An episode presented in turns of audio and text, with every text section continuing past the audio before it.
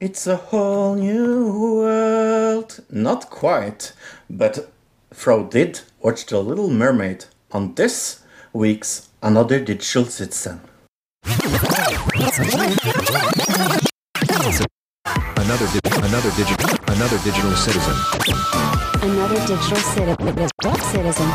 Another digital citizen. Another digital citizen. Citizen. Citizen. Citizen.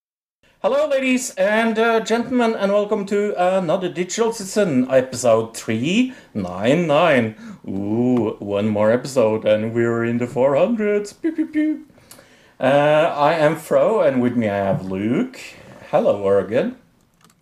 Hi, Fro. Hi, everybody. It's it, it's uh, rainy and cold here because it's Oregon. It's not. It's hot. It's hot. But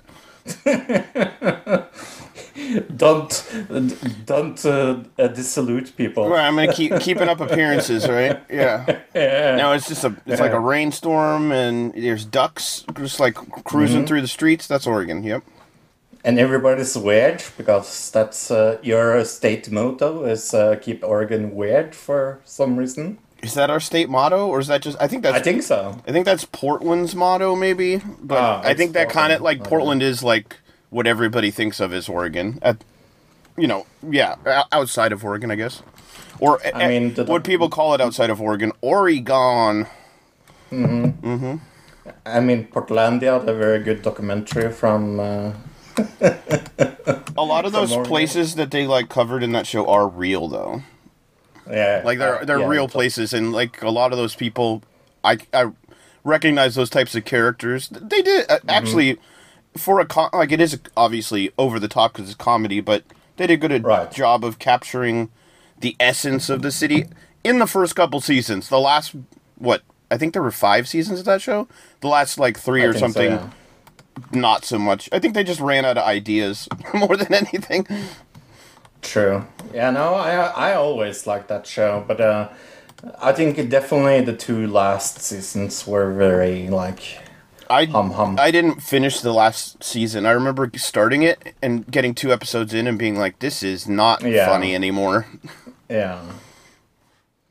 Yeah, no, there are some shows uh, that are like that. I think that there's shows, and I think this comes from like his time on SNL, but like that Hmm. are good sketches. It's a good sketch idea, but having it Hmm. be more than like one season of a television show will never ever work. You know, uh, and I Yeah. think that's one of those. It was great sketch idea. Five seasons, no thank you. Yeah, there's something about like reinventing yourself. Uh, like every season is probably going to be very hard when people are assuming that you're going to present this or that. I think one of the the shows that does that in a way, very clever way is actually a show that I I watched uh, season three of this week. I think you should leave.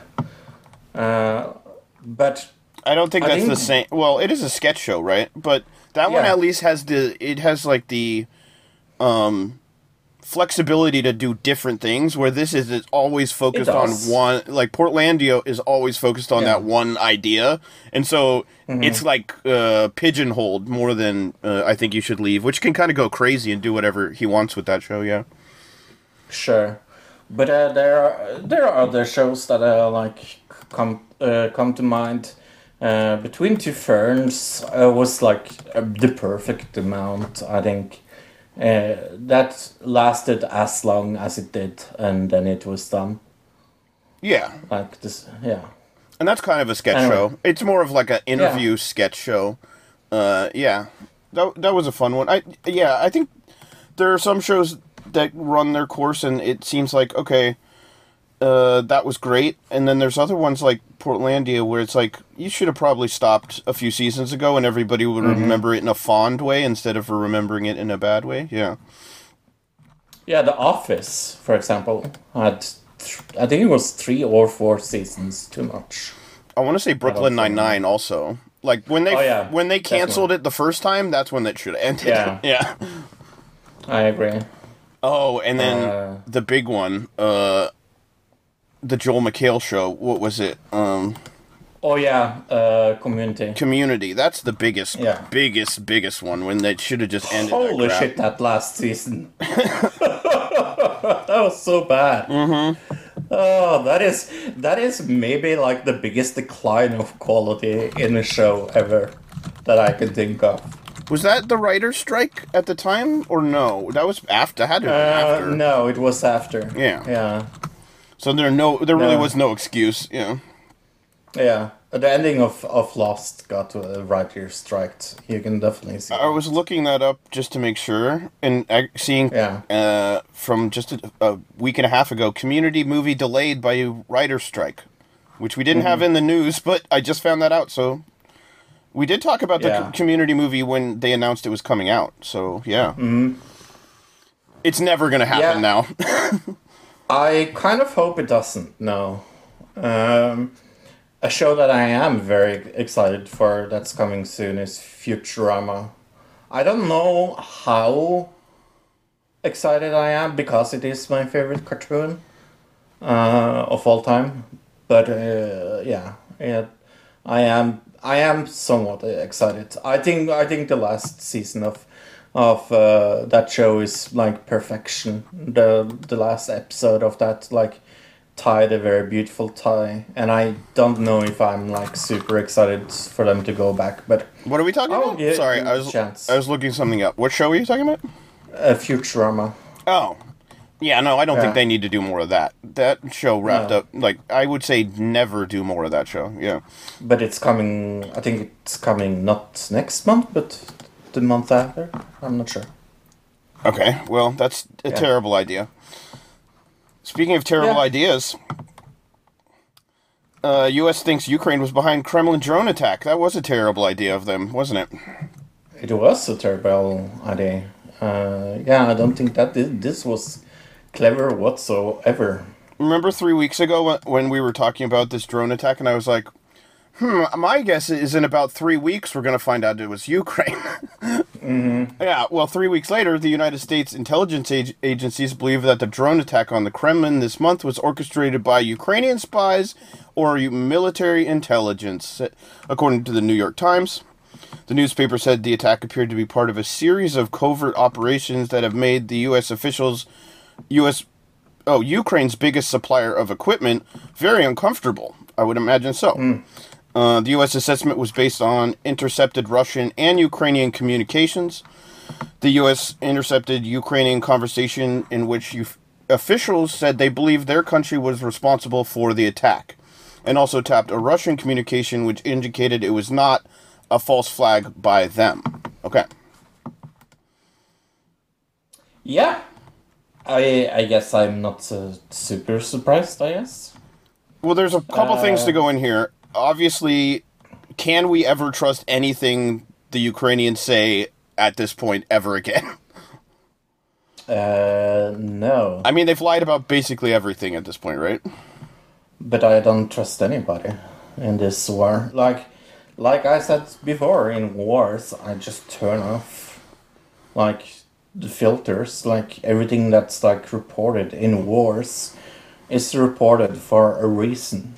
Like, But you got to remember uh, when in this specific war, the backing of the U.S. and NATO, you have to be able to trust Ukraine to do the correct things with the support you're giving them as far as weapons go, right? Including your country, Norway, is giving them weapons. sure. So, sure. should we believe anything they have to say? Meaning, if they're going to lie about everything they're going to use our weapons for, should we give them more weapons? That's the more important thing I'm talking about. Yeah. Um. Yeah, I don't know. Uh, probably not. Because what if they like we Uh, give them more and more weapons, and then they decide to do something totally crazy with them, like attack a whole other country that's not even Russia, right? Right. And then they go, "Oh, it wasn't us," yeah. and that's what they would do, you know. We swear. And then It wasn't me, but I caught you on the camera. It was me. I guess the uh, second most obvious thing to me here is uh, the idea that this is a defensive war that Ukraine is defending itself against Russia. Um, well, when we see them attacking the Kremlin with drones, I even said this at the time hmm. when we saw that. If it is the Ukrainians, that is not a defensive attack. It is an offensive attack. So, uh, hmm. in this way, they can no longer spin the idea of this being a defensive war and that they're being a. Initially, it was because they were attacked, right? But now, once mm-hmm. you're on the offensive, it's no longer an, o- a defensive war. It's a both sides are offensive. Yeah, I get I get uh, what you say, but I still think uh, Ukraine kind of like have the high horse here because they were attacked first. I mean, there's no excuse for uh, the Ukraine attacking Kremlin. I'm not saying that, but uh, it's not like they were not provoked or anything. Right, but once you attack the other countries, like inside the the country that is attacking you, you are no longer just defending your border. You're going into the opposite country's territory. That that makes it an offensive attack, not a defensive. You know what I mean? So it's just mm-hmm. by the letter of the word. If you see people on the news going, "Oh, we're we we need to send them more weapons because we need to defend Ukraine. Ukraine needs to be defended." It's like, well, they're on the offensive at this point. So they're like, mm-hmm. Um, if they just want, if they were just worried about defending their country, they would keep using the weapons to defend their country, not attack Russia. Right. Which also attacking Russia escalates the situation, which gets us one step closer to nuclear war, killing everybody. Which guess what would affect all of us. So yeah. I do still think that uh, Ukraine's attack on the Kremlin is so so so so small. Uh, if we like compare it to uh, Russia's attack on the Ukraine, I'm not saying it's okay, and I'm not con- uh, like saying it's a oh cool that they did it, but it still feels so little uh, against what Russia has done uh, against them. Sure, but you, it's not so much of like the quantity; it's the fact that they're using. Even when we gave them uh, jets just last week, the U.S. gave them F-16s. They said that one of the main caveats for them getting jets was do not send these into U- Russian territory, right? Right. That was the whole point. So it's not necessarily like, oh, Ukraine's in the right, Russia's in the wrong. The question that I'm asking and we're posing here is should other countries and NATO continue to back a country who not only lies about what they're doing with their weapons, but continues to escalate the situation out of a defensive war into an o- more and more offensive war day by day? Do we want to be in a full on offensive war against Russia? No. Right. So that's my point. Yeah. And I get that point, and I do agree with that point. It's just yeah, it's silly. Uh, talking about that, uh, Moscow also hit by drone as uh, Russia strikes Kiev. Uh, I also think this is probably Ukraine, right? Yes. Uh, well, the attacks on Kiev were in response to the drone attack on the Kremlin, and now drones in Moscow on Tuesday morning in what appeared to be the first attack on residential areas of the Russian capital. So they bomb like residential buildings with drones.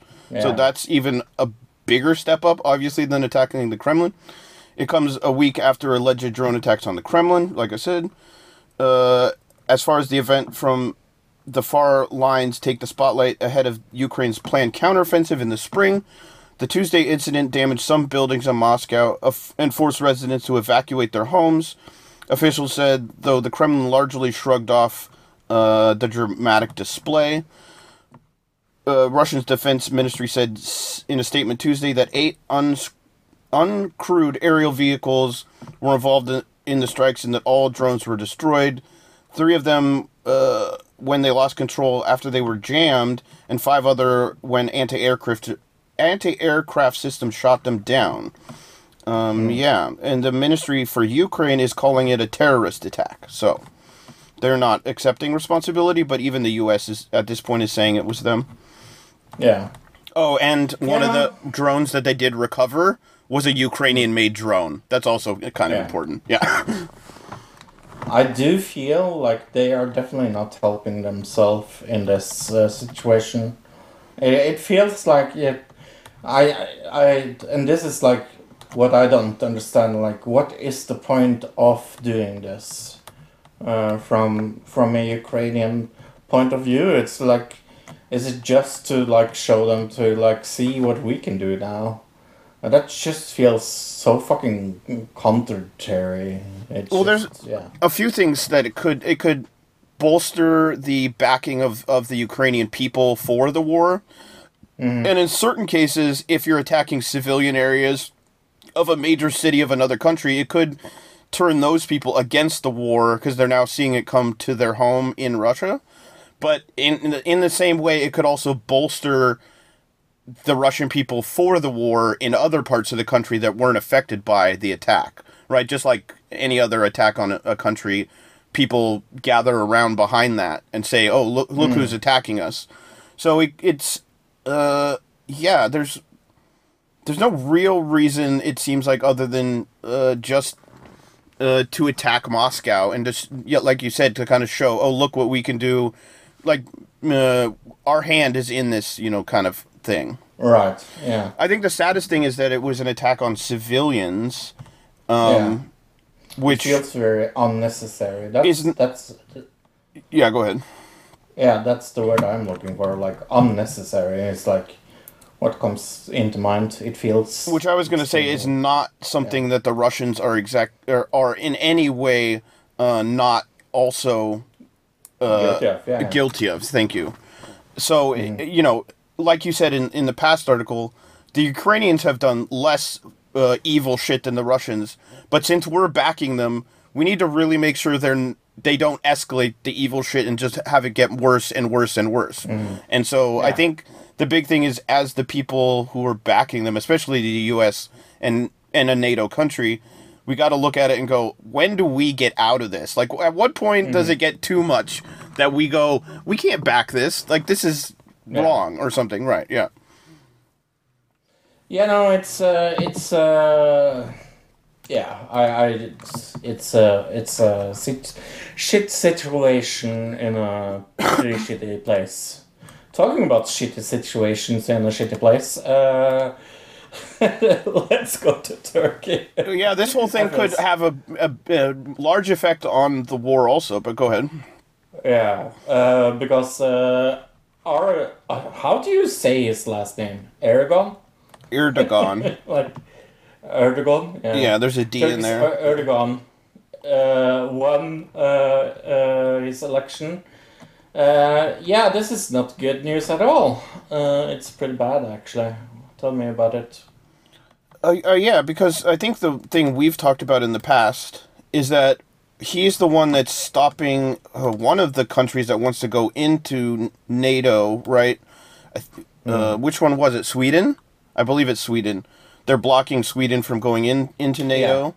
And one of the big things that people were talking about is if he did lose this election, that more than likely the other candidate would have allowed them in, and he wouldn't. And so that's Yeah. one of the bigger things from this. But uh, also, the Turkish lira has hit a record low after the election win of uh, Erdogan in a new, in a renewed sign of economic troubles in this country, which is expected to face a third decade of his rule. Uh, addressing his supporters from a balcony of the presidential palace in Ankara on Sunday evening, Erdogan struck a hawkish tone after his victory, taking swipes at his political opponent and p- opponents, and committing to continue his unorthodox economic policies before reciting a nationalist poem. Okay. Uh, the Turkish leader was triumphant over Kemal. Oh my gosh, that is a name. I don't. There's letters Yeah. in this name that I don't even know how to pronounce. Click Daruklu? I don't. Is that Yeah. C with a little thing S backwards S on the bottom of it? How do you? I don't even know how to pronounce I don't that. know. Yeah. Uh, Daruklu. Yeah, uh, fending off an unprecedented second round election challenge to beat uh, the head of the opposition with fifty two point sixteen percent of the vote. So really close, actually. Yeah. It, was, a was very, runoff very election. close. Yeah. Yeah. Uh, but uh, yeah, no, uh, it's sad uh, because uh, he's uh, racist bigot uh, with uh, extremely harsh views on LG, L, L, LGBT uh, plus community issues. Uh, He wants to drag Turkey um, more towards like uh, Sharia law. fundament- Sharia law and fundamentalism. So it's it's it's sad in that way because uh, yeah. I, I think not- it's especially sad that he's so that far right, and that Mm-hmm. only like half the country is down with it, and so the other half of the country is like, "Fuck it, this guy's such," a-" you know what I mean? So that Mm-hmm. I feel worse for the forty-eight point seven percent of people in Turkey than anybody else. Yeah, and uh, and uh, uh, also that he's like being such a long leader for them, like just creates even more like I mean, the, there's always going to be a question of this of whether there was some kind of foul play just because he is such a dictator. And, like, yeah, I wouldn't be suppli- surprised if there was some kind of uh, vote rigging and things like that. But, you know, that's all. Uh, there's no evidence of that. Well, talking about that, uh, last week we introduced a new segment on the podcast uh, where I make a rap uh, with some software. Uh, this week I have decided to go from, thing, from something not serious at all into something very serious. So we are going to hear uh, the rap of uh, Erdogan. All right, can we count down? In three, two, one, go. I'm back on the beat. It's time to get political. Talking about Turkey's Erdogan, his rule is critical. He passed the test at his 20 war There's no music in the background of this one? Okay. Opponents tried to take Right. him down, but they lacked the tact. He's got the power. He's got the might. Like a lion in the jungle, Yeah. always ready to fight. His opposition like a pack of wolves howling in the night. But Erdogan's got the upper hand. He's always in sight. He's a strategist, a mastermind. The way he rules, it lets It's you got, like, this really stilted weird- time. His moves are calculated. His plans are refined. He's always one step ahead, leaving his opponents behind. He's like a phoenix rising from. Is this the AI like a fascist? What's going on here? silk avails none of his tactics. He's the king of I his know. domain, and his power never slashes. Opponents beware, you'll never beat him in these clashes. I think that AI is a fascist, bro. I think that I, AI. I, also think that AI is fine. I think that AI might have been at January 6th. I I looked I looked at that lyric and I was like, okay, I need to press, That's so press funny. Yeah. Oh, you think you think that uh, rap machine was in January sixth? Uh, do you think it's That's yeah. The FBI would never be able to find an AI bot in in the crowd at January 6th because it doesn't have an actual face. So that would be difficult. Ah. Mm. Yeah. So the Oath Keeper founder gets eighteen years in prison. Holy moly! That's uh, that's something. Right, and he was one of a few people that were convicted this week, but right militia leader has been sentenced to 18 years in prison. In his role in the U.S. Capitol riot, Stewart Rhodes, the founder of the Oath Keepers, was convicted on charges of seditious conspiracy and other crimes and sentenced to the longest yet given Capitol rioter. Prosecutors had asked for 25 years. Okay. Meanwhile, Kelly Meggs, the leader of militias, oh, the militia's Florida chapter, was also jailed for 12 years. Uh, they were convicted of uh, obstruction of an official proceeding and tampering with doc- documents or proceeding in one of the highest, uh, or proceeding in one of the highest profile trials related to the riot uh, since January 6th. Okay. Oh, I forgot to say that if you want to hear that rap again, you can go to another digital citizen on YouTube. Sorry. Uh, oh, they had asked for 25 years for Rhodes and 21 year for Meggs, and so they didn't get the full sentencing, obviously, but um, right. But still, 18 years is a fuckload. Rhodes is a U.S. Army paratrooper and a Yale uh, graduated lawyer. Holy, what? I never knew that. Uh, yeah, I'm guessing he believed in like QAnon. Can you believe like people like that are Yale uh, graduates are like, "Oh yeah, QAnon's real." Like that's so wild to me I that like I can believe that because you can trick the most smart people in the world to do stupid things. Did you see the video I sent you about QAnon this week about like the origins that people kind of Oh, yeah. found out? Yeah. So like there's that documentary from HBO. We talked about it on the show that has the 2 Mm-hmm. the dad and the son who live in oh geez, I want to say Thailand is what I think. I want to say Thailand. yeah, well. um, somewhere in that general area of the world is where they live, and they were blamed in that documentary. What this guy recently found out, who did a bunch of investigation, is that they might have stolen the idea from a guy in South Africa, uh, who had actually genuinely believed this stuff, like the guy from South Africa. It kind of caught on, and then they stole his idea and kind of ran with it. Is what it seems like happened, which is super interesting. Yeah, that's a weird, weird thing, isn't it? Uh, well, yeah, I, I'm not like. It seems like that. Well, according to the research this guy did, it seems like those two guys who run 8chan saw it as an opportunity to, to bring traffic to their site uh, to make money, and then it kind of maybe got out of hand even for them. Uh, like the whole thing just spiraled out of control. Yeah. Well, uh, let's talk a little about someone that is also a little out of control, it seems like. and who also might believe in QAnon. yeah, uh, we talked about it last week, of course. Uh, we talked uh, that uh, Ron DeSantis would uh, launch his uh, campaign on Twitter. That went very, very well without any te- technical issues.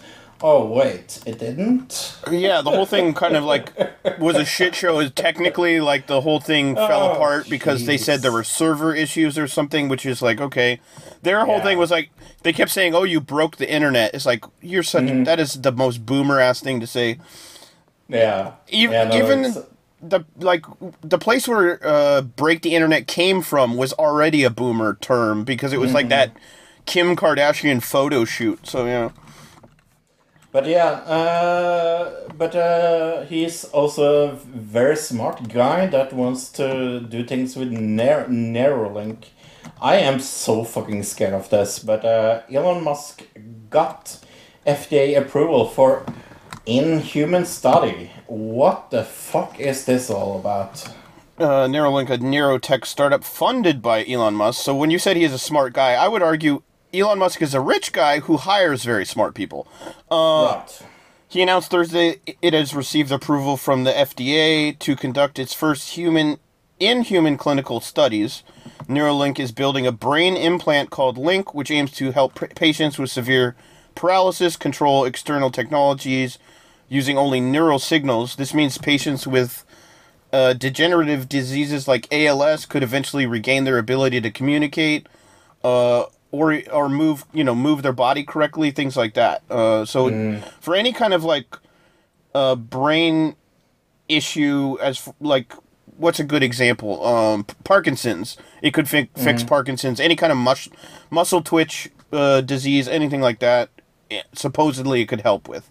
Which that's I'm guessing who they're going to start these trials on, not people who are just like a regular guy. It's going to be somebody who has a severe case of like Parkinson's.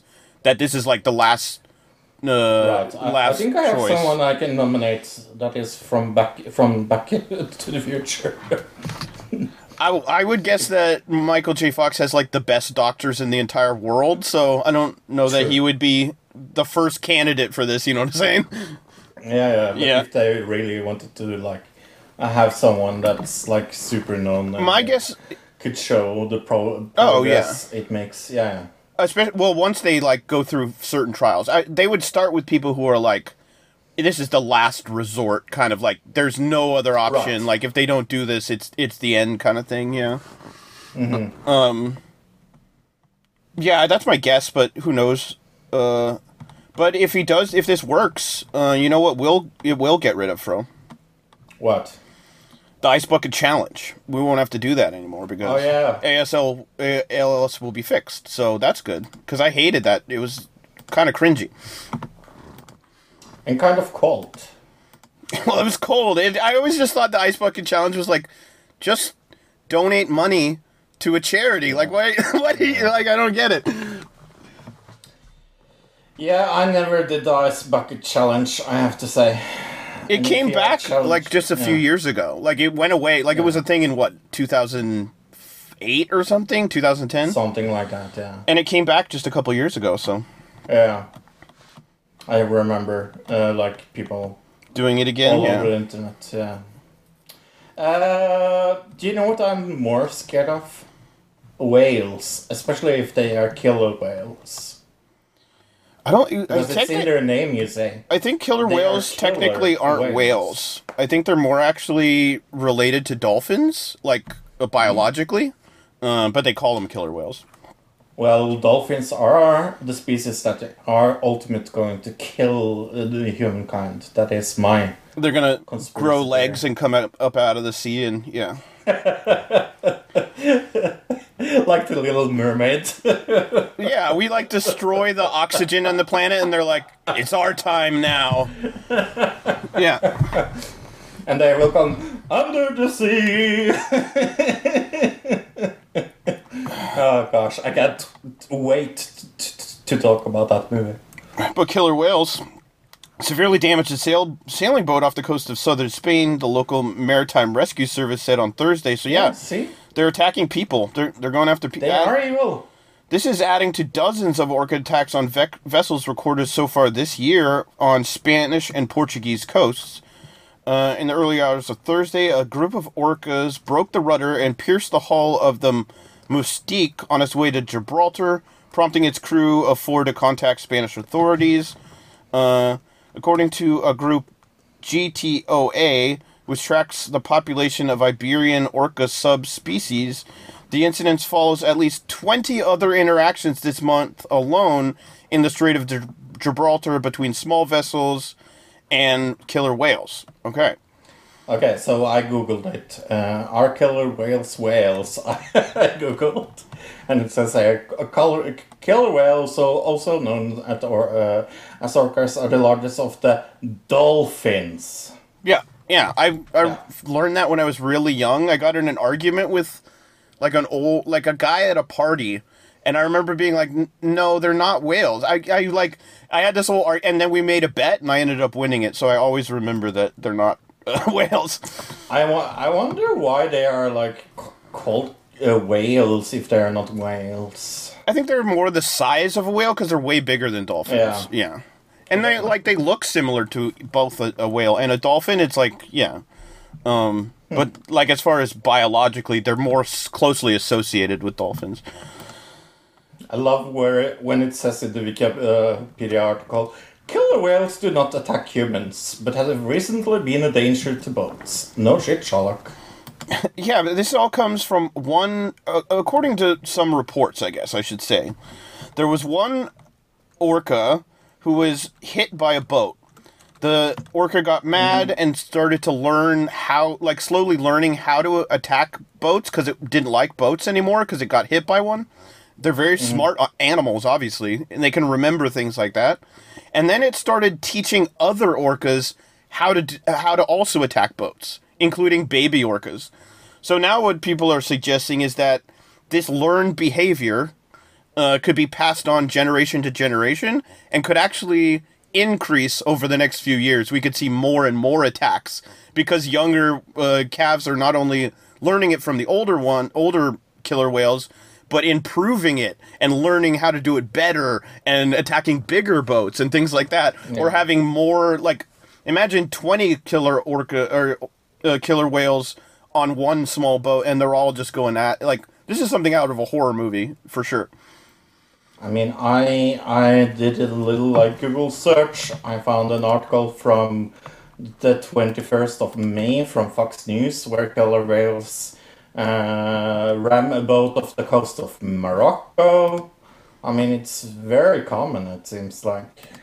But this is like a pretty new phenomenon, but it's like increasing in uh the rate is increasing uh, like the amount over the course of time is like increasing per week, I guess, yeah. Uh, So let's talk about India uh, instead, uh, because that has a lot to do with killer whales. I'm sure there's a lot of killer whales in India. Uh, Indian official is suspended after he d- drops his phone in a reservoir after taking a selfie. Why would he be? Uh, why would he be fired for that? Well, a government official in India has been suspended from his job after ordering the water reserve to be drained so he could retrieve his smartphone. Wow. The food in- he was a food inspector. How did he have Yeah. that much like sway? Mm, that's weird. Rajesh It is a lot of sway. Vishwash dropped his Samsung smartphone in the dam in central India. Um, the Times of News, the Times of India newspaper reported.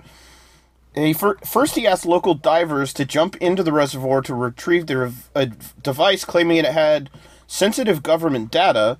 But after the efforts to retrieve the phone failed, he asked for the reservoir to be emptied by diesel pumps over the next three days. Jesus. More than 2 million liters of water were pumped out of the reservoir, which is enough to irrigate at least 1,500 acres of land during uh, the summer in India.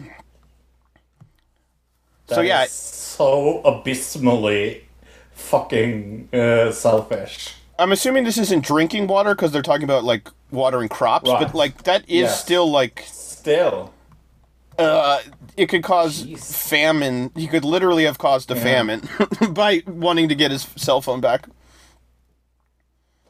yeah, no, it's uh, uh yeah. This is uh, my selfish person of the I don't even- week. How did he, he? He's a food inspector. How does he have any authority to go to somebody at a dam and be like, you know what I'm saying? Uh, it's got to be some kind of weird corruption happening. But it does say here, the smartphone was eventually retrieved, but wouldn't start because it was waterlogged. You dropped it in the water. Why did you even expect it to like turn on in the first place? My mom always said, "Stupid is and stupid does." Uh, do you think whales are uh, really on Earth because uh, they came with uh, UFOs back in the days, and they are just really here to spy on humankind? uh, no, that's octopi. Ah, that's right. Yep. Uh, yeah. Uh, but yeah, there's another UFO mass sighting over uh, a CA military base, Californian.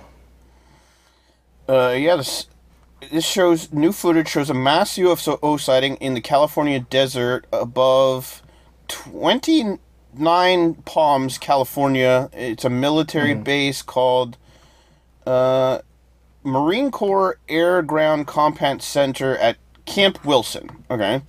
Uh, the event lasted 10 minutes, but we've got like you know, less than two minutes of it here. So give me a countdown.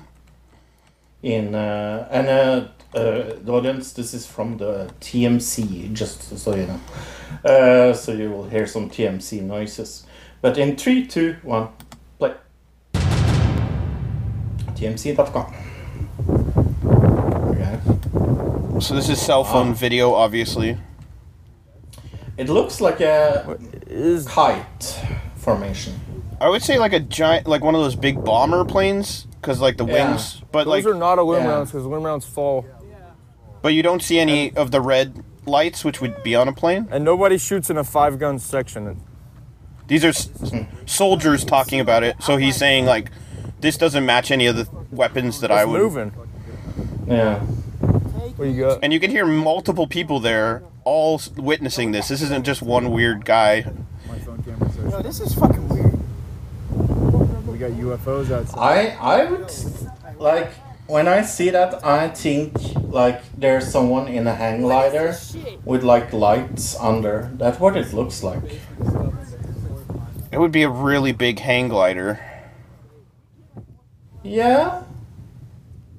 And I don't think you can put lights. Now it's not showing up in my camera. Like a hang glider is weight dependent, right? So if you put that many lights on it, wouldn't it weight it down? This research wasn't No. I knew aliens were real. Not that if there are like LED lights. That's what it looks like, right? It's very hard to tell what kind of lights they. It's it's miles away in the sky, I would say. Yeah. Yeah, no, it would be a little too big to be a hang glider, I guess. But it's definitely weird. It's definitely a UFO. Okay. I think the most interesting part of this is that these are all soldiers, so they have a general idea of like what they usually would see weapon wise, as far as like flare gun or like he said, il- illumination rounds, which are like you know when you see in news uh, shots where they have the rounds that every once in a while will be like lit on, so it shows you ha- like the direction that you're firing. Uh, so it, I think that's the most interesting part is there's multiple people that saw this. It's all like documented on video, and the people who did see it are like educated in what they would be looking at at the time. Yeah. Uh, Trond tells the truth this week uh, because he can't record on the phone and send a video or audio file, according to us. It we did not work. That's all I know. We, we he Yeah. sent us a file and it did not work. So yeah. Well, we will see. Uh, TV, it's been a Memorial uh, weekend for sure because holy moly, there was not much to watch. Yeah, Memorial Day weekend here in America is like traditionally kind of a camping, like go to the, go out and uh, barbecue kind of weekend, not really a hangout inside and watch TV kind of weekend. So I understand why they, why it was a slower week, but I watched a reality game show, I guess I would call it, uh, created by Hot Wheels. Fro, did you watch this?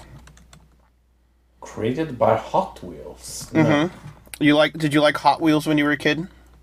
I did. Yeah, I, I think most, at least uh, young people, enjoy Hot Wheels in different eras. This was I love the uh, video game. It was really, really good. the new one. Yeah. I saw, uh, you know, playthroughs of it, and it looked pretty awesome.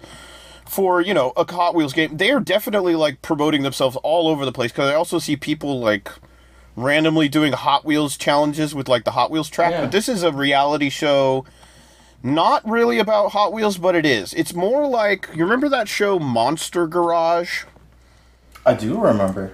It's kind of a mix between Monster Garage and a like a reality competition show where two teams have to they get a base car. So in each one in the first episode at least, it's like a car that they have some sentimental uh feeling for from their childhood. So the one lady, her aunt used to pick her up from school in this car, and the other guy, his dad and him used to work on this car when they were kid or when he was a kid.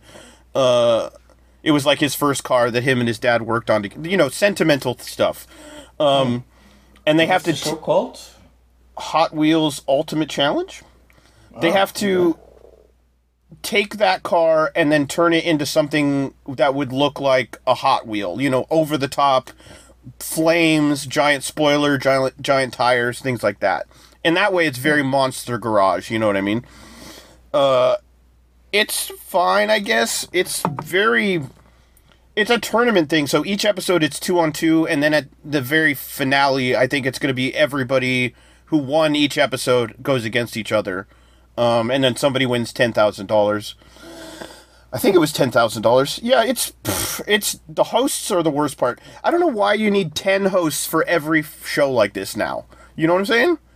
Ten sh- uh, hosts? You know how every show has like three or five. I'm exaggerating. Yeah. ob I'm obviously exaggerating, Right. but there's the main host, and then each episode has a special guest celebrity host, and then there's also has two judges who host with the host the whole time. What the fuck? Right. And so in this one, the celebrity host and judge was Terry Crews for some reason. I don't know why. Because it was on NBC and he's on American Idol. I think that was the connection more than anything else. Um, but yeah, the the whole, that whole part of it is incredibly confusing. So I'm going to give this show a uh, I actually give it a 4.5. Hmm. I'm a little bit disappointed that it's not a remake of the Saturday morning cartoon, but that's me. It just also has barely anything to do with Hot Wheels. It's very loosely Hot Wheels connected. Yeah. I remember watching. Uh, what was it called? I think it was. Uh, uh, let's see. Uh, oh yeah, uh, this one. Uh, Hot Wheels Battle Force Five in two thousand and nine. That was a Hot Wheels animated show. Uh, I think there's been a few different Hot Wheels animated shows. This isn't. This isn't even like the only. There's one thing in the middle of the show, halfway through, because I think they get a week to make the car because it's a real car. They're actually making a real car, like designing a real car. Halfway through, they go, okay, now you have to add elements to your car from this specific Hot Wheel from you know whatever era, uh, and then they have to add elements, and the judges judge. Oh, did you add the elements correctly or incorrectly? That's the most connected to Hot Wheels this whole show is. It's more like Mo- Monster Garage. If you like Monster Garage, you might enjoy this. One thing I saw this week was uh, how to create a sex scandal. This is a documentary series uh, from HBO Max uh, from uh, East Texas. Uh, it was uh, from 2005, I think. There was this uh, scandal uh, that was like thrown into the national spotlight. This is three episodes. Um, it uh, has a lot of like it's uh, a lot of like cultish things. It's a, a, a lot about like uh, child porn- pornography and uh, s- uh, sexual abuse and terrible acts and uh, it really like uh, was a big case. But the things is that uh, after that happened in 2005 there was a lot of doubt that was like cast upon the allegations and uh, that uh, the former then children kind of uh, came out uh, uh, to seek uh, like help their alleged abusers and things like that. It is so fucking interesting. I think it is one of the best documentaries I have seen in many many years. I really really liked it. It is still a little like uh, cut cooker, but I didn't know anything about this going into it, so I am going to give it a nine out of ten. Uh, but I do think that you you you kind of have to like yeah keep your tongue straight because it's a it's a documentary about terrible things that didn't happen. Uh, I think you saw this. I'm not sure though. What am I eating? Or did you see this last week? Or did we wa- talk about this on Saturday? No, I said I said I uh, would watch it this week, and I have. Yeah. Okay. Zooey Duchanel, Deschanel, however you say her last name, Deschanel. Deschanel. Uh, she's uh, a health a health teacher. I feel like this is a sh- show that you would watch on like when a substitute came into health class in middle school. Is that what this show felt like? Uh, yeah. It's like I an ed- it- Sorry, go ahead. Yeah, no, and I, I also didn't think it was that f- funny uh, or great. I, I don't even think it was not- supposed to be funny. I think this is genuinely supposed to just be an educational program. Like Yeah. it's meant to the the it's Zooey Deschanel and she's teaching you about different types of food. So each episode, the first one is fats, the second one was vegetables. Mm-hmm. I'm guessing the next one's going to be fruit and maybe grains. They're going to go through the whole food pyramid. You know what I'm saying? This is a health class lesson on Yeah. HBO. Well, it's called Max now, right? It's just called Max now. Yeah. Um, But I, if if I was in health class and the substitute was there and I got to watch this instead of having to listen to a teacher, I'd be stoked. Mm. Having to watch mm-hmm. this on HBO is not my cup of tea. Is very boring, No. very bland. It felt like it was made for kids to me. I have no clue. I I thought this was a reality show. and I, I went to to to it thinking this would be a reality show, and I was like, "What the fuck is this?" What kind of reality show did you think it was going to be? I was thinking like it was kind of like it would be like uh, uh, uh where she go uh, because I didn't know anything about it. I just knew it was with Zooey Deschanel. I was thinking like she was like going to go to celebrities and see what they were eating and things like that. That was uh, what Oh, like Yeah. each episode would be a different celebrity, and they do like Right. like those YouTube videos where what I eat in a day YouTube video, You're right. Except the TV Yeah. show. Oh, I can see that. Yeah. that would actually be a better show. because this this yeah I don't know what it it felt it felt weird it felt extremely like yeah I I saw this and I was so fucking bored No, yeah, like I said, this is a health class video. If you want to see a video you'd see in health class in middle school, this is it. If you hmm. want to see a good version of this, just go back and watch Good Eats without Alton Brown, which is like a funnier, love God good version of this that will give you all the same information in a better package. Yeah. I also don't think Zooey Deschanel was very good for this because I I I think of her like a funny person in like quirky She's like a quirky, yeah, quirky funny. Yeah. Yeah, I get that. I she And, yeah, uh, I, and it didn't didn't really fit the theme of but the and she wasn't show. even really like the whole like she hosted a bit of it but there were these other Yeah. side hosts that were like going she never like went to uh all the individual places she sends Right. her like min little minions to go out and do it for her and they're even less Mm-hmm. entertaining than she is that was a big problem with it i don't know this definitely gets like a three Uh, yeah, I gave it 2.5, so we're not that far away. I would enjoy it if the substitute teacher was there in seventh grade and this is what I got to watch. So, There is that. yeah. Uh, another terrible show this week uh, was a show I saw approximately 8 minutes of with you.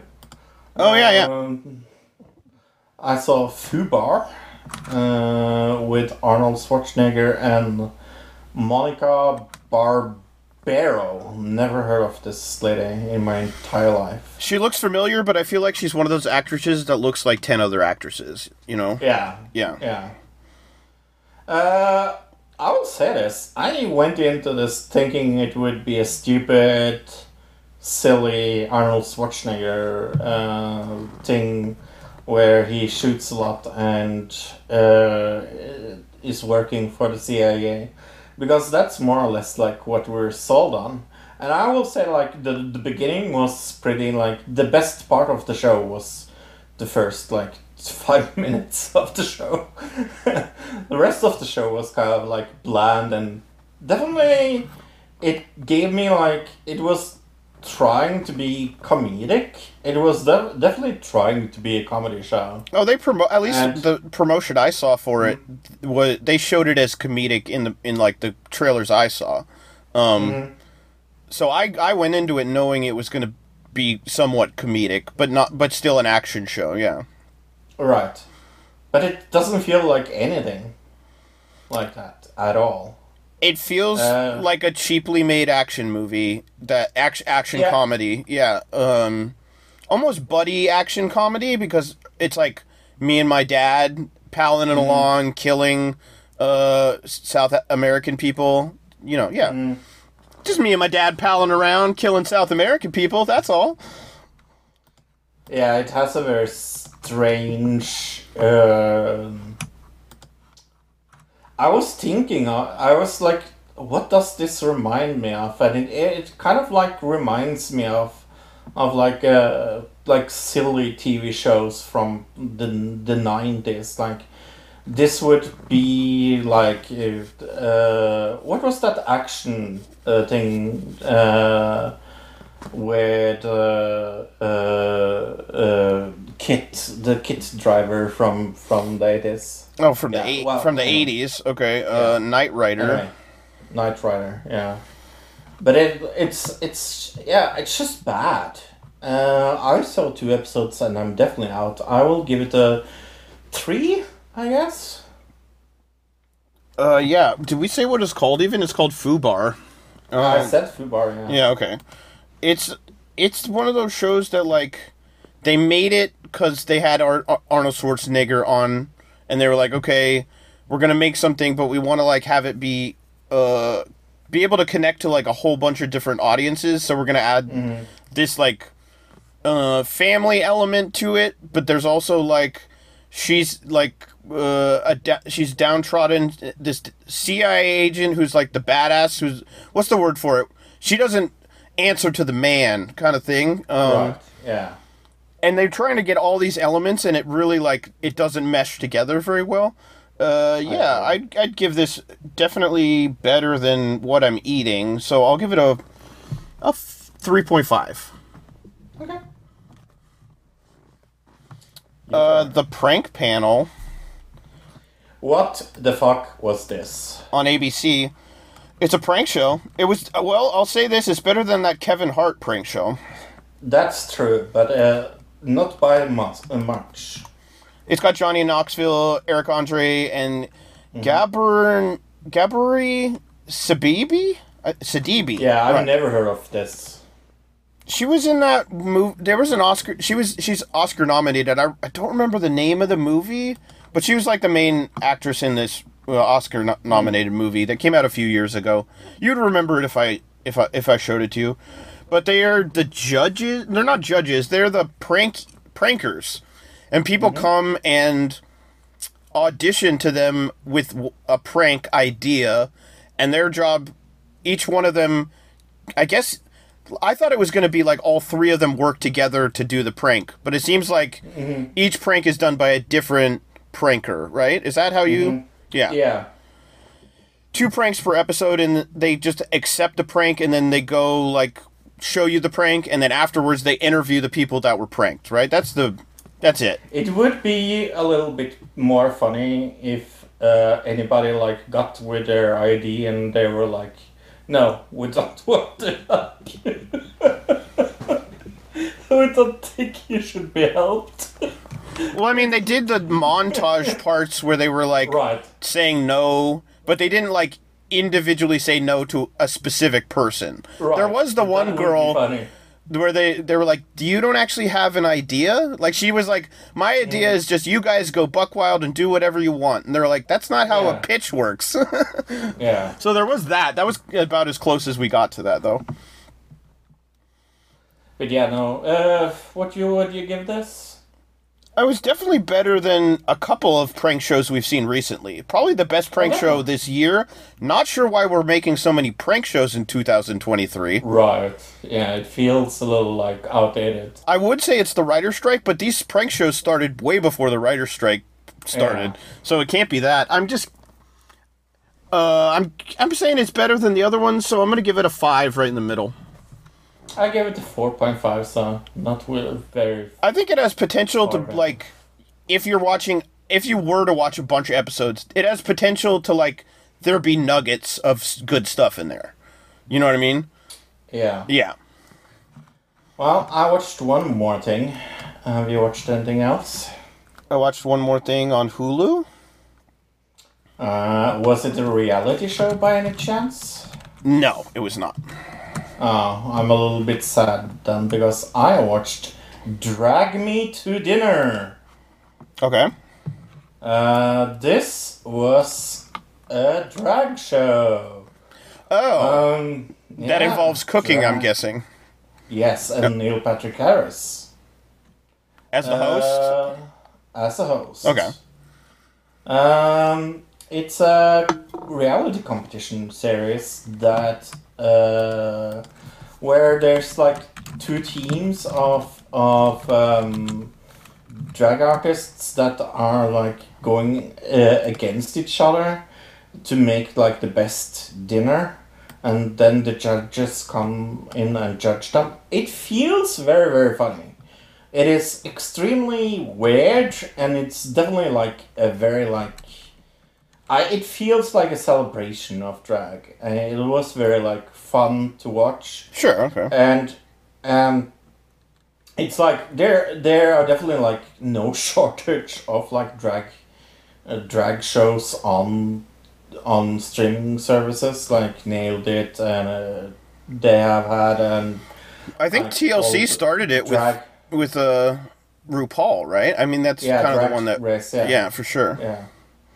So it felt very like uh, it, it it's it's kind of remarkable to me that uh, Drag Me to Dinner not only like uh, feels very like fresh and new, but it also feels very like un unique, very like unique, unique. There, there we go. It feels very like unique. Uh, I really, really like this. I, but it is still a stupid reality show, so I will give it a five point five, maybe six. So do they they actually cook the dinner in like their drag getup and everything? Mm-hmm. It's really cool. That seems dangerous to have a flame. Like there, there's probably a lot of hairspray happening. You know what I mean? And the synthetic wigs and stuff. Like that shit catches on fire, boy, you're in trouble. Um, uh, the clearing I saw on Hulu. Oh, This is a show about a cult. Uh, a woman or a girl gets kidnapped off the side of the road, and we meet this cult that these people have kidnapped a whole bunch of children for this crazy woman. Uh, But then we have this other woman who we meet, and she's terrified because she thinks her son is gets is going to be stolen for some reason. Like she's terrified of that, and we don't really know why until the end of episode one, which I won't spoil. But uh, yeah, the it's it's a show about a cult. It says it's based on something of a A true true story, but that it was like Yeah. inspired by a story. But most of it's like most of the stuff isn't real, but it was inspired by a real life cult leader, right? I'm think honestly, I'm thinking it's the Australian lady we talked about on the show. Okay. Remember, she like had all the kids and they dyed all their hair blonde and everything. So, I think we actually talked about the this whole thing on on the podcast back in the day. Yeah, it's uh, like children of the quarantine. Well, they yeah no, they have like the white hair, but remember that Australian cult we talked about, the the female yeah, leader. Children of the quarantine. I, I, I remember. Okay, yeah. Yeah. Um, so was it good? Oh, uh, yeah. I mean, it was pretty decent. Uh, I thought I, I was waiting for you to talk because I forgot you didn't see it. Um, yeah, she. It's well edited. The acting's good. Uh, even the ch- there's a lot of kid actors in this, and even they're good. Uh, very tense. It's kind of you know, it's very dark, obviously, because it's about kidnapping children into a cult. but the twist at the end of episode one definitely uh, hooks you and makes you want to watch more. So I'd recommend it to you. I'd give it a seven. Definitely the best show of the week uh, for me. Cool. Uh, well, uh, let's talk about the last episode of uh, The Power. Episode 9. That's right. Episode nine. Uh, the shape of power in this new world order. Uh, unlikely alliances have been made. New leaders have risen. They are gathering their loyal soldiers and facing off against their enemies in a battle for the power. Okay. Yeah. Uh, I uh, think this show really, really uh, could have needed a better ending. Uh, but it is still very, very good. Uh, I think the thing that we were looking most forward to in this episode was uh, the killing of the senator, and that really, really worked. Uh, the tension was very high, and it was really good the way they they did it. Uh, that was fun. But uh, yeah, the ending was definitely like setting up a season two. I don't like that uh, when they do this obvious, because I don't think there will be a season two. Well, especially because of the writer's strike. I mean, it's possible if the writer's strike ends very soon that we could get a season two. But uh, yeah, I mean, specifically, we didn't have any wrap up to the UrbanDox storyline. That like went Right. nowhere. We didn't get any wrap up to. Uh, there was one other uh, storyline that we didn't. There was a few storylines that just didn't wrap up in this that were obviously setting up for a future episode. So like, uh, yeah, I don't know if th- this must have done well. I don't know if they had a plan to like wrap it up initially and then changed it because it felt like the ending of the the final episode felt strange. Like the editing was weird. Like it felt, mm, especially with the end part of the African kid who, like, that storyline just ended in a way where, um, it felt like it should have wrapped up completely, but we're left on like a cliffhanger almost. Yeah. Right. Very much so. So I don't know if they changed the ending because they're like, oh, this is doing really well. May, we could probably get a season two out of this, and then the writer strike happened, or whether this was how it was supposed supposed to be, or uh, what whatnot. But you said you might read the book, so that might give us some details into whether, like, that's the other question: Does the book end here, or Right. like, is there more to the story in the book, and that that's what they're going to go off for a season two? So yeah. Yeah, I, I don't know. Uh, I haven't read it yet, but yeah. Uh, well, some TV news. Uh, we talked about it a little last week, but uh, ABBA rules out uh, appearing on the 50th anniversary of Eurovision. Yeah, we said one person last week had come out and said it because you had an article about that. But this week, Right. You want to Benny Andersson and Bjorn Yo Ulvaeus, yeah. Mm-hmm. Uh, The band's main songwriters said they would not reunite uh, with the other two to mark the 50 year anniversary since they won the contest with Waterloo. There had been uh, increasingly fever- feverish speculation that the band would reform and perhaps even compete. I don't know about that. Despite that seems like almost unfair, you know what I mean? Despite Yeah, having not would- played together They would have won. since 1982. landslide. Yeah. I feel like that would be like people would be like, "No, we can't have this." yeah. Yeah. Uh, also, like talking about Eurovision, it came out this week that there was actually 107 non uh, participating countries that voted. Uh, With VPNs or something? No, like it was open. Oh, I thought you meant, non, oh non-participating. I thought you meant non-vote Yeah. voting. Okay, yeah, that makes sense. No, no. So United States, Canada, Kosovo, Luxembourg, New Zealand, Mexico, Hungary, Slovakia, uh, UAE, Turkey, and Chile were the most uh, um, uh, that wasn't in Eurovision that voted. I I'm a little surprised that like Canada and Kosovo is up there, but uh, that's me. The states I'm not that that surprised by.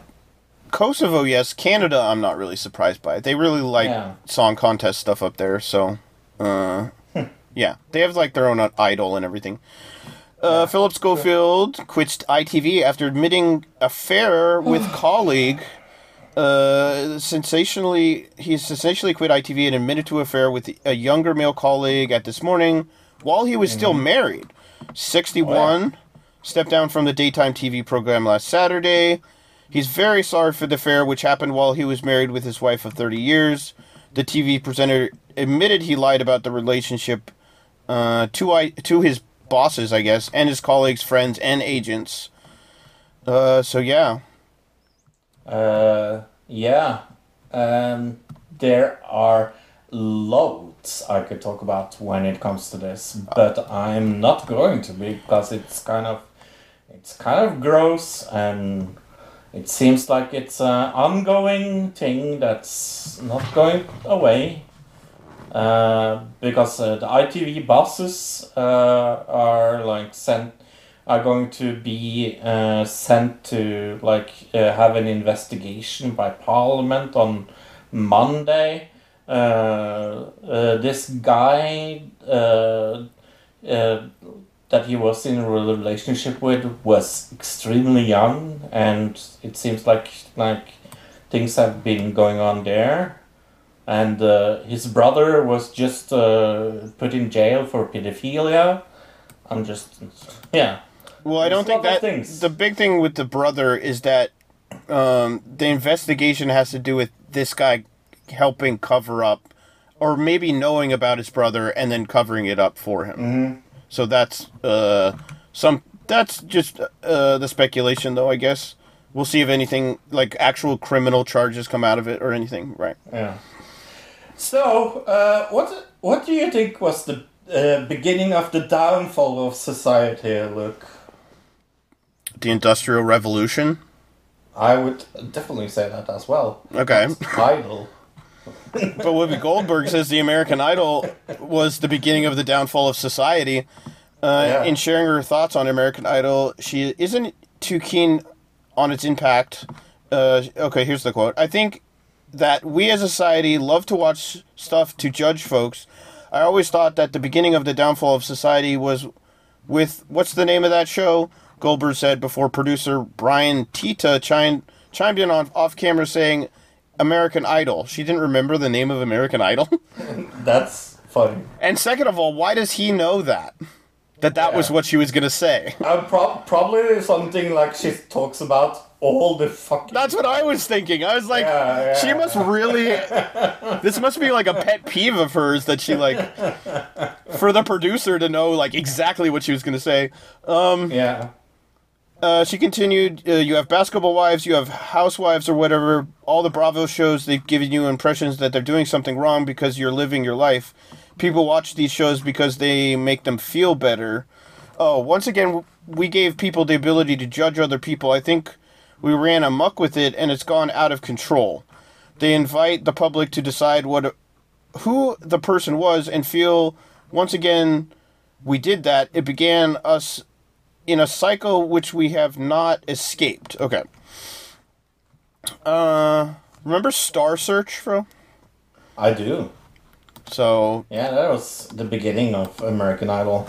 I was gonna say, I I think that this concept has been around a lot longer than American Idol. It- just that in and of itself, let alone how wrong she is about uh, song contests or whatever being the downfall of society. Yeah, I don't think that is the downfall of society. I can point to a lot of other things than that. Do you like to read books about society, Luke? yeah, um, manifestos about society. Manifestos. Mm-hmm. I'm thinking of uh, what what is it? Ted uh, Kaczynski's. Uh, Chet Kaczynski. Yeah. yeah. So tell tell me about books. You can go to audibletrial.com forward slash ADC. That's audibletrial.com forward slash ADC. If you want a free book, that's an audiobook. If you want to get an audiobook or any other kind of kind of audio media, you can go to audibletrial.com forward slash ADC. I just saw a commercial last night. They're going to start some kind of like new song contest on Audible. So if you want to Yeah. go there, check that out. Movies. I watched some movies. Uh, we'll talk about the Little Mermaids, the last thing I think. Uh, but I watched a Swedish movie called uh, "The Year I Started Masturbating." Um, this is a fun movie. Uh, I really, really liked it. It's about this career lady uh, that's like uh, her world collapses uh, just before her like 40 year old uh, old day. And uh, she has this very like chaotic life. And she kind of like has to like uh, get her life together. Uh, and it is extremely sweet. It is very very uh, saucy. Um, and I very much enjoyed it. It is probably one of my favorite things uh, this week. Um, I will give it a eight out of ten. Actually, Oh, uh, yeah, I really liked it. that's really good. From the title, I thought it was going to be a documentary about Jeffrey Toobin. Um, Ba, ba, ba, da, ba. Pew pew. I saw uh, an, another documentary, definitely called Dungeons and Dragons. It was uh, Oh yeah, that's a very good documentary. yeah. yeah, it uh, is actually surprisingly good. I don't even really like this, like I don't like fantasy, the genre in and of itself all that much. Like I'm not, Right. I'm just not a huge fan of it. Never was a fan of any like kind of uh, King Arthur fantasy ideas and stuff like that. But this was a good enough comedy film that made me laugh, really and it was the action was good enough that I, I saw past that. Uh, Yeah. you know, some of the so it's a little bit cheesy, but that adds to the comedy of it, I guess too. Yeah. I didn't really get Dungeons and Dragons feel from it, except for a few like you know individual characters. Well, there and- are some lore. Yeah, Right. There's some lore in the movie. But if you were to name it something else and not tell me it was Dungeons and Dragons, I wouldn't make those connections. You know what I mean? Right. Yeah, yeah. Yeah, it was really good. I'd give the whole like. It's super popcorn movie. It's not like an it's never It going to be super- nominated for any yeah. kind of Oscar or anything. So No. uh, six point five seems fair. Yeah. Yeah. Yeah. I don't remember what I gave it originally, but uh, yeah. Okay. Uh, I saw a Spanish uh, Netflix movie called Tin and Tina. Okay. Uh, this this is a, a Spanish horror movie uh, about uh, uh, a, a pair of very young people that has uh, sadly a very traumatic abortion uh, thing happening with them and then they adopt uh, two twins uh, from a monastery okay. that has a very fixation on religion and um, yeah it is a fucking creepy spanish horror movie that i loved to pieces but i do understand that people would think this is a fucking silly movie you kind of have to uh, uh, just get the concept and go with it. But I, I, I liked it enough to give it a 6.5. Yeah. Okay, another movie I saw, The Price We Pay. It's got Gigi Zumbado, Emile Hirsch, Okay. and Stephen Dorff, which I haven't seen in a movie in a long time. Uh, This is a horror movie. It's about how do I describe this? It, well, it's about a uh, a robbery that kind of goes wrong, and so these uh, robbers take a hostage, uh, who is this woman that was just like you know a customer at this store, and she they get she they take her hostage. They go on like a, a road road. They're not being chased really. They're going on a road trip to get away. Uh, they end up at this farm to like hide out, uh, and there's something nef- something evil happening on this farm. Uh, that's I guess that's the best way to put it without ruining anything, right? Uh, yeah, it's really disturbing. It's very gross. There's uh, the special effects aren't great, but like it's very go- gory. Uh, but the acting's not great. The storyline's very confusing because they they don't really like tie together a lot of like the emotional connections between characters and things like that. It's definitely like a four, like a four movie. It's it's super B goofiness. The ending is like really not good though. So Well, let's talk about the worst movie I saw this week. Uh, the movie I went to the cinema for the first time since the fucking pandemic to watch uh, The Little Mermaid 2023 edition.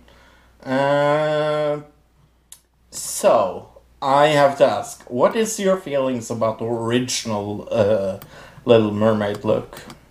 No, I was fine with it when I was a kid. I haven't seen it in, in years. Right, I don't like it. Okay. Um, um, I, I'm and and then you decided this is going to be the movie I'm going to go back to the theaters to see. Okay. Well, there was a reason for it because I was on a date. so Right, okay. There's that.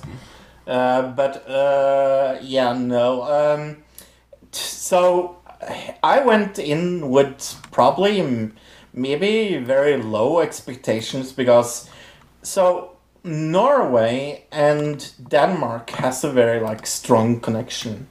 Uh, Norway has been uh, sorry Denmark has always been like a holiday uh, place for uh, Norwegian people to go in the summer, and I I remember like my childhood being very much like having a house in in Denmark and like going to the sea in Denmark and um, uh, H.C. Christiansen is from Denmark, and The Little Mermaid is very like popular. So uh, when it comes to like his fairy tales, I I think maybe I have a very like very big protection again uh, like around them.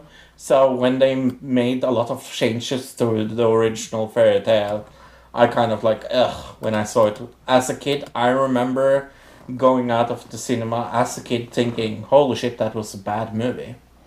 Uh, I have seen it uh, maybe like two two years ago, maybe again, um, uh, and I didn't like it that then either. I, I think a lot of like the music is very cool and things like that.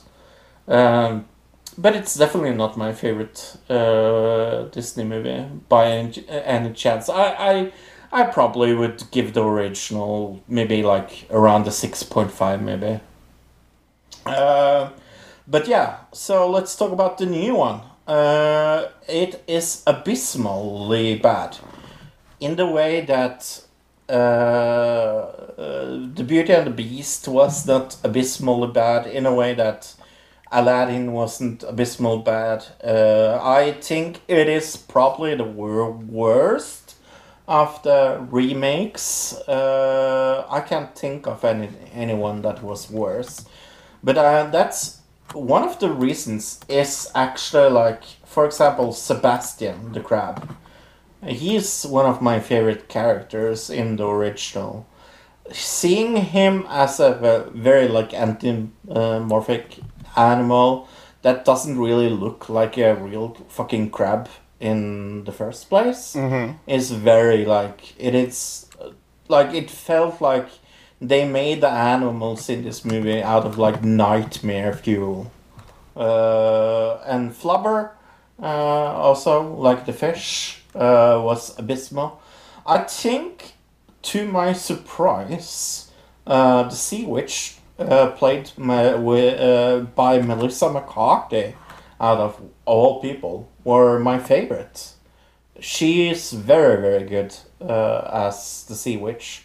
And i also think uh, ariel is amazing. Like uh, uh, she's really really good. Uh, i all, all, all, always want to say that Halle Berry is really good. But uh, yeah uh, but uh, they have changed a lot of the music.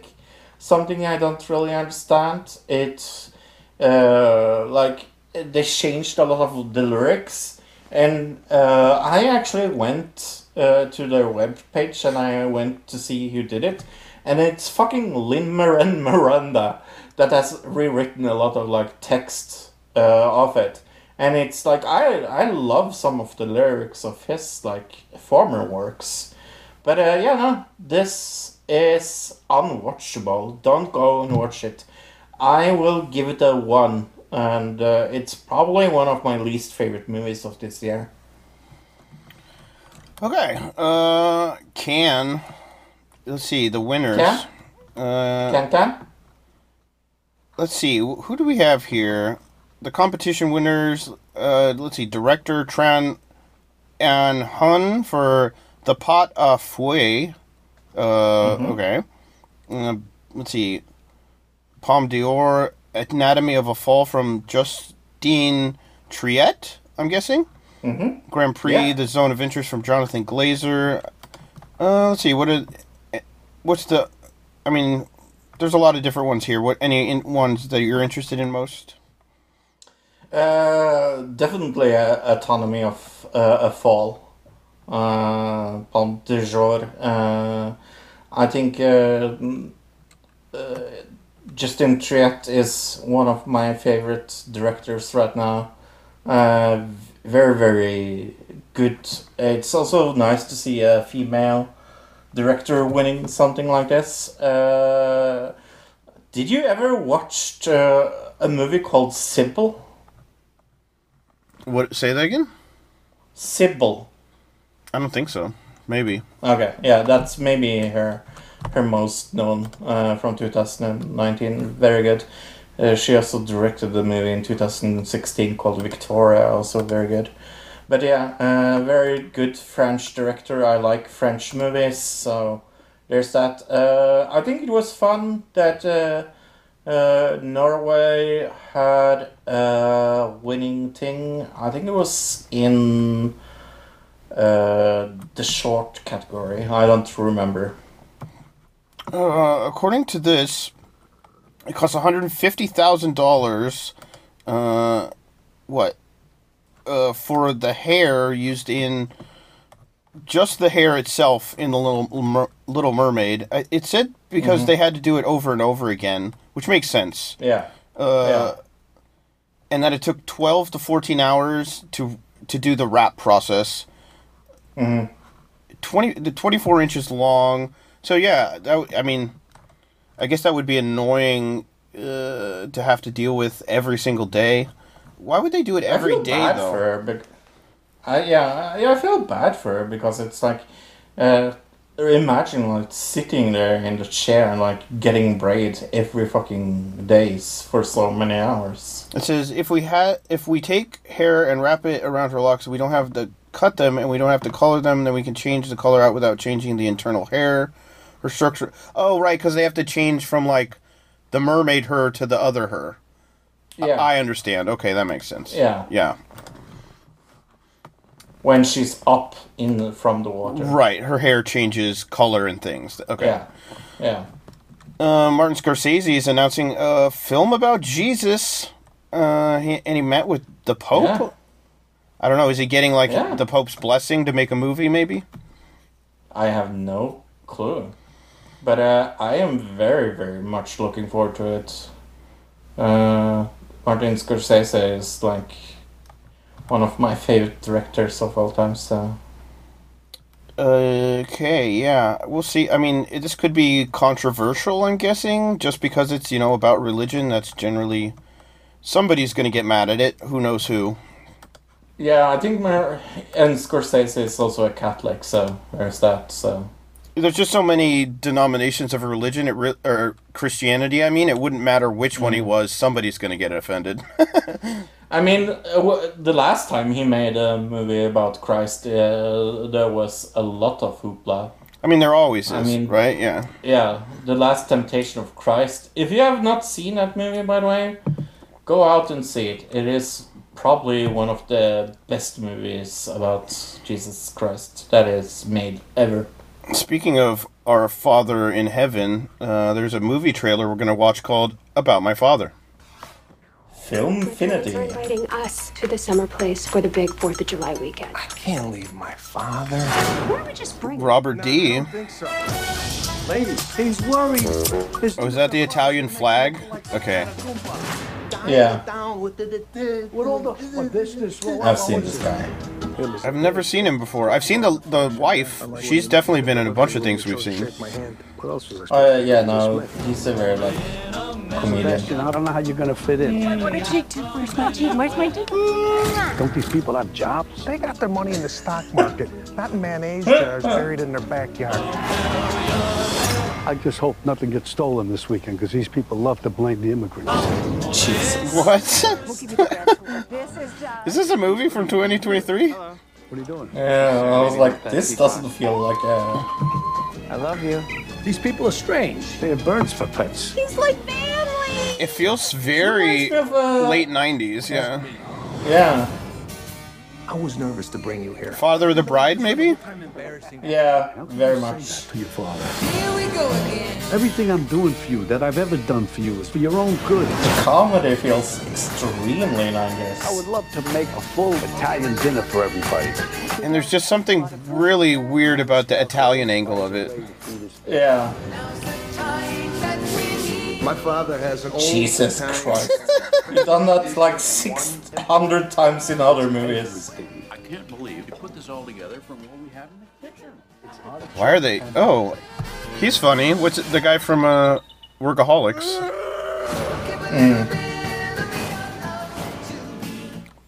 That really felt Okay. like they were gonna cast Ben Stiller, but he wouldn't do it. Yeah. Right. It, it did feel like just like that.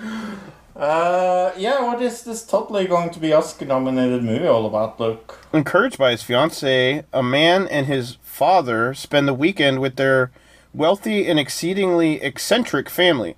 The gathering soon develops into a culture clash, allowing father and son to discover the true meaning of family. Uh, 6.6 out of 10 on IMDb, 33% on Rotten Tomatoes, 82% of Google users liked it. Directed by Lauren, oh, Laura Terruso. It's got Robert De, Na- De Niro, Leslie Bibb, and Sebastian Maniscal- Scalco. Scalco. Maniscalco. Uh, Tracy L gave it one star on uh, Rotten Tomato and said, I was really disappointed with this movie. Uh, there were other moviegoers sitting around me uh, that also was super disappointed. It started off very slow and had a few funny moments. I love Robert De Niro, but he should have passed on the script. Save your money uh, or wait for it to stream or come out on Redbox. So I went, what the fuck is Redbox? Oh, it's like back in the day when there were still DV- people still rented DVDs, but Blockbuster disappeared. There were these actual physical red boxes that would be out in front of stores. That's where you would get your DVDs. Now they don't exist anymore, but it became an online like uh, service. Yeah. Ah, Yeah. okay. That's what Redbox is. Okay, uh, let's see. Let's do a 10 out of 10. Might as well. You did a bad one. From the IMDb, Dark Vulcan 2928. Uh, way better than I expected. The trailer made me think it was going to be another Meet the Parents wannabe. That's what we kind of said, actually. Yeah. But I wanted to Yeah. give the movie the benefit of the doubt, and I'm glad I did. Uh, Sebastian Maniscalco and Robert De Niro are a pretty funny team. Both play well off each other as father and son, but at no point that the that either one of them hog the spotlight, because the rest of the cast show them, uh, and they gave the rest of the cast moments to shine, like David Rasche, Kim Cattrall, and Leslie Bibb. Okay, uh, the movie is movie for me is just enjoyable sit through. It has it has its share of humor and never goes too over the top. All right, I mean. That doesn't sound written by AI. That sounded pretty genuine. Yeah. Yeah. Also coming out this week is The Machine. Uh, the past comes back to haunt Brett uh, Kreischer when a murderous mobster tries to kidnap him uh, to al- to atone for his crimes. With help from his estranged father, Ber- Bert must retrace the steps of his younger self as a associate crime family goes to war. Uh, with, of course, Brett uh, Kershinger as himself, uh, or uh, version of himself. A guy named Um, Bert, at least. Sometimes yeah. it's like the actor just can't remember any other name, so they just name them Bert. Yeah. Uh, it also has Mark Hamill and uh, Jess Gabor in it, so there's that. Uh, this has a 6.8 out of 10 on IMDb, a- a whooping 22% on Rotten Tomatoes. Wow, that sounds amazing. Uh, and then 90% of Google users like this movie. What is this fucking all over the place? Like 6.8 out of 10 on IMDb, then down to 22 on Rotten Tomatoes, then up again to 90% on Google? What the fuck? The trailer looks decent, to be honest. It kind of looks like Yeah. a goofy kind of uh, uh, comedy romp, like action kind of thing. Yeah. Right. So I think it's more like the probably critics hate it and everybody else likes it. That's what I'm thinking. Mm-hmm. Uh, you hurt my feelings. A non- novelist's long-standing marriage is suddenly upended when she overhears her husband give his honest reaction to her latest book. Okay, ninety-six percent on Rotten Tomatoes, seven point two out of ten on IMDb, seventy-four percent of Google users liked it. Good scores all the way across. Louis, Julia Louise Dreyfus, to, Tobias Menzies, and Owen Teague. Okay. Also coming out is a documentary called Close to Vermeer. Uh, it hasn't Uh, uh, oh, an 8.3 out of 10 on IMDb, but it doesn't say what it's about. Uh, no. Uh, a documentary covers a lot of ground. It shows the challenges of curating a show of uh, this magnitude. It's about curating a a show about this artist. I think. Yep. Okay. Kandahar, uh, a, an undercover CIA operative gets stuck in hostile territory in Afghanistan after his mission is exposed. Accompanied by his translator, he must fight enemy combatants as he tries to reach an extraction point in Kandahar. That doesn't sound generic at all. It is Gerard Butler, Elnaaz oh. Norouzi, and Travis Fimmel. Oh, scores hmm. 6.3 out of 10 on IMDb, 47% on Rotten Tomatoes, 1 out of 5 on Movie Insider, but 86% of Google users liked it. Kind of all over the place, also. Hmm. It sounds terrible. Well, I want to see the machine. What about you? Yeah, me too. Um, I mean, the only other one. You hurt my feelings as 96%, but I don't know if it's actually good. Yeah. Well, uh, next week we will cover news of the week, TV and movies of the week. We will do another digital review of The Boogeyman. Uh, I have heard it's a good version of the Stephen King novel this time, so. Oh, okay. Can't Cool. Wa- wait to hear more about that. But we will start a new show because it was the last episode of The Power. And uh, it was very much between two shows uh, that we were discussing. We were discussing The Idol uh, and uh, the show that we will cover uh, called Based on a True Story. What is it all about, Luke? Let me go find the description. A real estate agent, a plumber, and a former tennis star seized the unique opportunity to profit from America's obsession with crime and sordid events. So it's uh, starring Kaley Cuoco, uh, Chris Messina, and Natalie Dyer from Stranger Things. Uh, and I think they, it's like they are making a true crime podcast. Uh, so we're gonna get a little bit meta, I think. We're gonna be reviewing a TV show about a podcast on a podcast. Yeah. Well, it's too bad that we didn't pick the idol because that has a whopping 25 on uh, Rotten Tomatoes as we are speaking, look. So, One of the we had a couple different reasons like we wanted to either see like there were we kind of went through the what do you call that list? The positive and negative list of like which one? Right. and one of the uh, negatives of that show was like there's a good chance we're not going to get through two episodes of it. Yeah. Yeah. The based on a true story is not scored yet anywhere that I can see. Um but yeah it hasn't come out and it hasn't been even released to critics I don't think so. Yeah. I have read a lot about the idol, so I'm I'm excited for both shows to be honest. But I'm happy that we're actually reviewing this because the other one seems very controversial. Oh, really? I didn't hear Uh, any of the controversy oh, yeah. yet. Super controversial. Oh, well, Yeah. we could talk about that now in the Jeremy round. What do you? What's the controversy? So uh, it's directed by the guy that made Euphoria. Yeah. Okay. and uh, uh, there has been a lot of like shit on uh, backstage already because the the process of filming this was uh, very hard, as I am seem to understand it. Like he was not like it was in very good working conditions, or he, he was Yeah, yeah. okay. terrible working conditions. Uh, people were angry at each other. Yeah, Okay, lots of drama. so lots of drama. But uh, Jeremy Round, yeah. Uh, did you see this uh, thing from CBS News that I sent you about Taylor Swift fans trying to sell rainwater? Oh yeah, I did see that.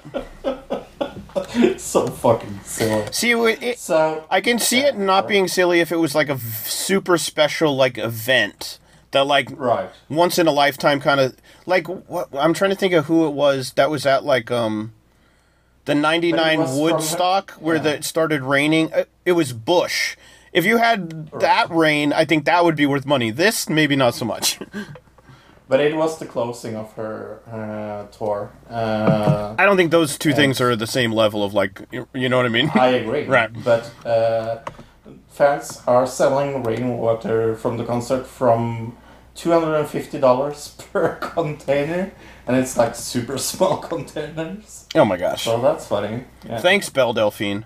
Uh, Yeah. Thanks. that guy we talked about last week that was running into people's houses and stealing people's dogs, the British Mhm. TikToker, he got arrested. So that's good. Yeah. Good. It was also on uh, uh, oh Jerky McJerkface. Uh, Piers Morgan, right? Wasn't it? Thank you. Yeah. I think it was. Yeah, I saw. I don't. I, I thi- can I think it's kind of funny that you understood who I meant when I said jerky McJerkface. Well, it wasn't even. I saw the interview, but I I mixed Piers Morgan and the other like super right wing British guy up all the time in my head. So Oh yeah, the other yeah yeah. like the Uh, local news guy, the British, because they look similar, they sound similar. Sure, They do. I'm being British racist now, saying they they look similar. Uh, yeah. Anything else you want to talk? I have a lot. Go ahead. Uh, Norway warns people to keep away from the spy whale uh, that has been in uh, Norwegian waters. That was kind of funny. The so there's been this. Uh, we talked about it on actually last year when there was this train whale from Russia Mhm. came to Nor- Norway and it has come back because people are giving it food. And uh, yeah, you shouldn't do that, people. Okay. Uh, because uh, then it continues to to like come back. There was And, a uh, yeah. video this morning from Def Noodles. Apparently, he was he's been using AI to like promote things on social media. This is according to him.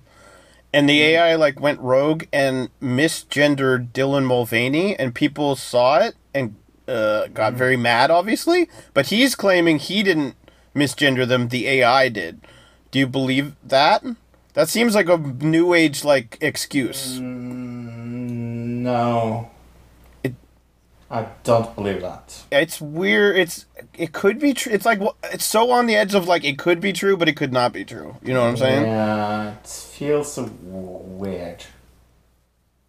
But uh, his quartering into you was fucking amazing, though. I thought it was a little softball. Did you? I didn't hit him on anything like uh, he didn't hit him in on anything controversial. He was kind of like Mm. super pussyfooting around as like as far as I could tell. He like he, he didn't ask him any real controversial questions that I would think you would ask in a, in an interview like that. seemed like he was just like being very friendly more than anything. Yeah. Hey, we should thank whoever has made an IMDb page for us. I am guessing it's AI. My that's what I said. I think that their IMDb is probably moved over to that. I don't even, but I don't know why it's cataloging podcasts Yeah, it feels very weird. because it, I mean they do TV shows now, and I guess now they're starting to like catalog podcasts also. Maybe we should look up Joe Rogan. Well, no, because that's like a video podcast, so I can see how that could be more connected, right? Oh, that could, yeah. What's like a just uh, audio podcast? I can't think of one right now. Uh, Another digital citizen. Well, yeah, th- that. Oh, there's that wrestling show. Oh, that wrestling show. I am- You should go and check that out if you want to hear me talk about wrestling. I, I'm surprised you didn't think of that wrestling show. Um, Yeah. I'm on it and I didn't remember it. what comes up w- when I look up that wrestling show, IMDb is that 70 show, an episode titled "The Wrestling Show." Uh, Mm. Oh no, that wrestling show. There was an episode called "That Wrestling Show" of the of that 70 show. That's that's wow. Okay. That's funny. Uh, I'm not the only one that didn't like uh, The Little Mermaid. Uh, Paloma Faith, uh, she is a singer and actress. Uh, she said that uh, Halle was a good performance and it was a great casting, but uh, it was kind of funny. She said like, she said, uh, she she was like, as a mother, I don't want my kids uh, to think it's okay to give up your entire voice and your powers to love a man. and she said, "What the fuck is this shit?" Huh. Okay. Mhm. I, I, The Rock was apparently in this episode of that '70s show, uh, playing his father. But in the trivia, it says Rocky Johnson worked in the NWA in the '70s and did not sign with the WWF until the '80s, and it was in the show that '70s Wow. show. That's pretty That's funny. funny. Speaking of that '70s show, actually, this is a good transition. Jeff Hardy was uh, in it as well. Oh, really? Jeez. Yeah. Ken Shamrock, I see. They must have been in collaboration with WWF at the time. Yeah. Cool. Uh, yeah. Speaking of connections to that '70s show, Danny Masterson is uh currently on trial, right? Mm-hmm. Yeah. So The Scientology yeah, is backing him. super trial. Yeah. So if the so whenever the like results of that come out is when we're gonna start cover covering it. So I know we talked about it initially when he initially got like arrested. Yeah. I mean, he was in the best movie in the world, Dracula 2000. I was gonna say he was in a movie. I don't remember that. Okay. Yeah, he was in Dracula 2000. Huh. If you don't remember that movie, I don't fucking blame you. I remember it like the poster of it, but I don't remember watching it. I don't know if I ever did or not. Oh, it's atrociously bad. Hmm. Okay. It had Jonny Lee Miller in it. That's he must have been young as fuck in that. Yeah, and Gerald Butler was playing uh, Dracula. There's a lot of Gerard Butler talk in this episode. Mm-hmm. I mean, we are more or less a fan podcast of him, so. Of Gerard Butler, yeah. Mm-hmm. We should just we should just do I- a spin-off podcast, the Gerard Butler fan podcast. Right. So I have a hot take. Uh, do you want to hear a hot take about uh, a movie Gerald Butler is in? Okay. I fucking hate 300. It is so fucking overrated. I think it was good like the first time I saw it. And after that is it was never It is yeah. so overrated. It's not a movie you could ever watch Oh. twice. And and the special effects now really don't stand up to current day mm-hmm. like the way like you couldn't show that to a young younger person and have them be impressed by it. You know what I mean? Yeah. Do you want to hear another hot take about that movie? I, I will also say it's made by one of my least favorite directors of all time, Zack Snyder. Yeah, people gave him a lot of crap for uh, a few movies after that, but like people really liked him when he made 300, and then it was Yeah. only after that people started disliking him though. So yeah, I mean, Sucker Punch was probably his best movie, and it's not really that good. it was like decent. Yeah, I remember that. I, I, I think that's probably his best movie. Like, if I had to. I'd have to look up a list, but I, I know that was a good movie, and the other like, ones Man, that I can. Man of Steel, I didn't like. No, that was Batman versus terrible. Superman, uh, Dawn of Justice I- was shit. Never saw Batman. Superman. Yeah, Justice League, the original was shit. See, this is the thing. I I don't watch those movies, so I barely seen any of his movies. I think. And Army of the Dead was just silly and stupid. I remember you and me watching it together. yeah, it was just. It was. It was also mid road, middle of the road. Yeah. Yeah, totally. Yeah. But yeah. I haven't seen that movie in, in quite a while now. Sucker Punch. But I remember it was pretty good. Huh. Okay. well, I know there's a couple people that maybe are announcing their run for presidency, so maybe that's what we're gonna talk about in the news next week. I know we talked about that beforehand, so yeah, that's for next week. Anything else?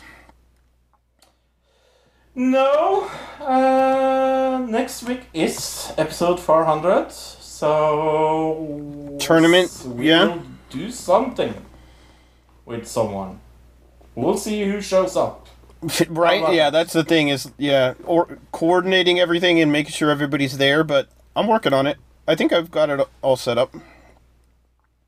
Yeah, Luke is uh, the puppet master of this podcast. Did you like that reference? I think I'm. That's such an old reference. I think I'm more like a co- the coordinator, uh, which it, it, we don't really do this that often, so I don't really care that much true. to do the work, just for like special occasions. Yeah. Well, uh, for Luke, I am Fro, and from for Fro, I am Luke. So goodbye, everybody. Goodbye, everybody. Bye bye, everybody. Another di- another digital another digital citizen. Another digital citi- citizen. Another digital citizen. Another digital citizen. Citizen. Citizen. Citizen.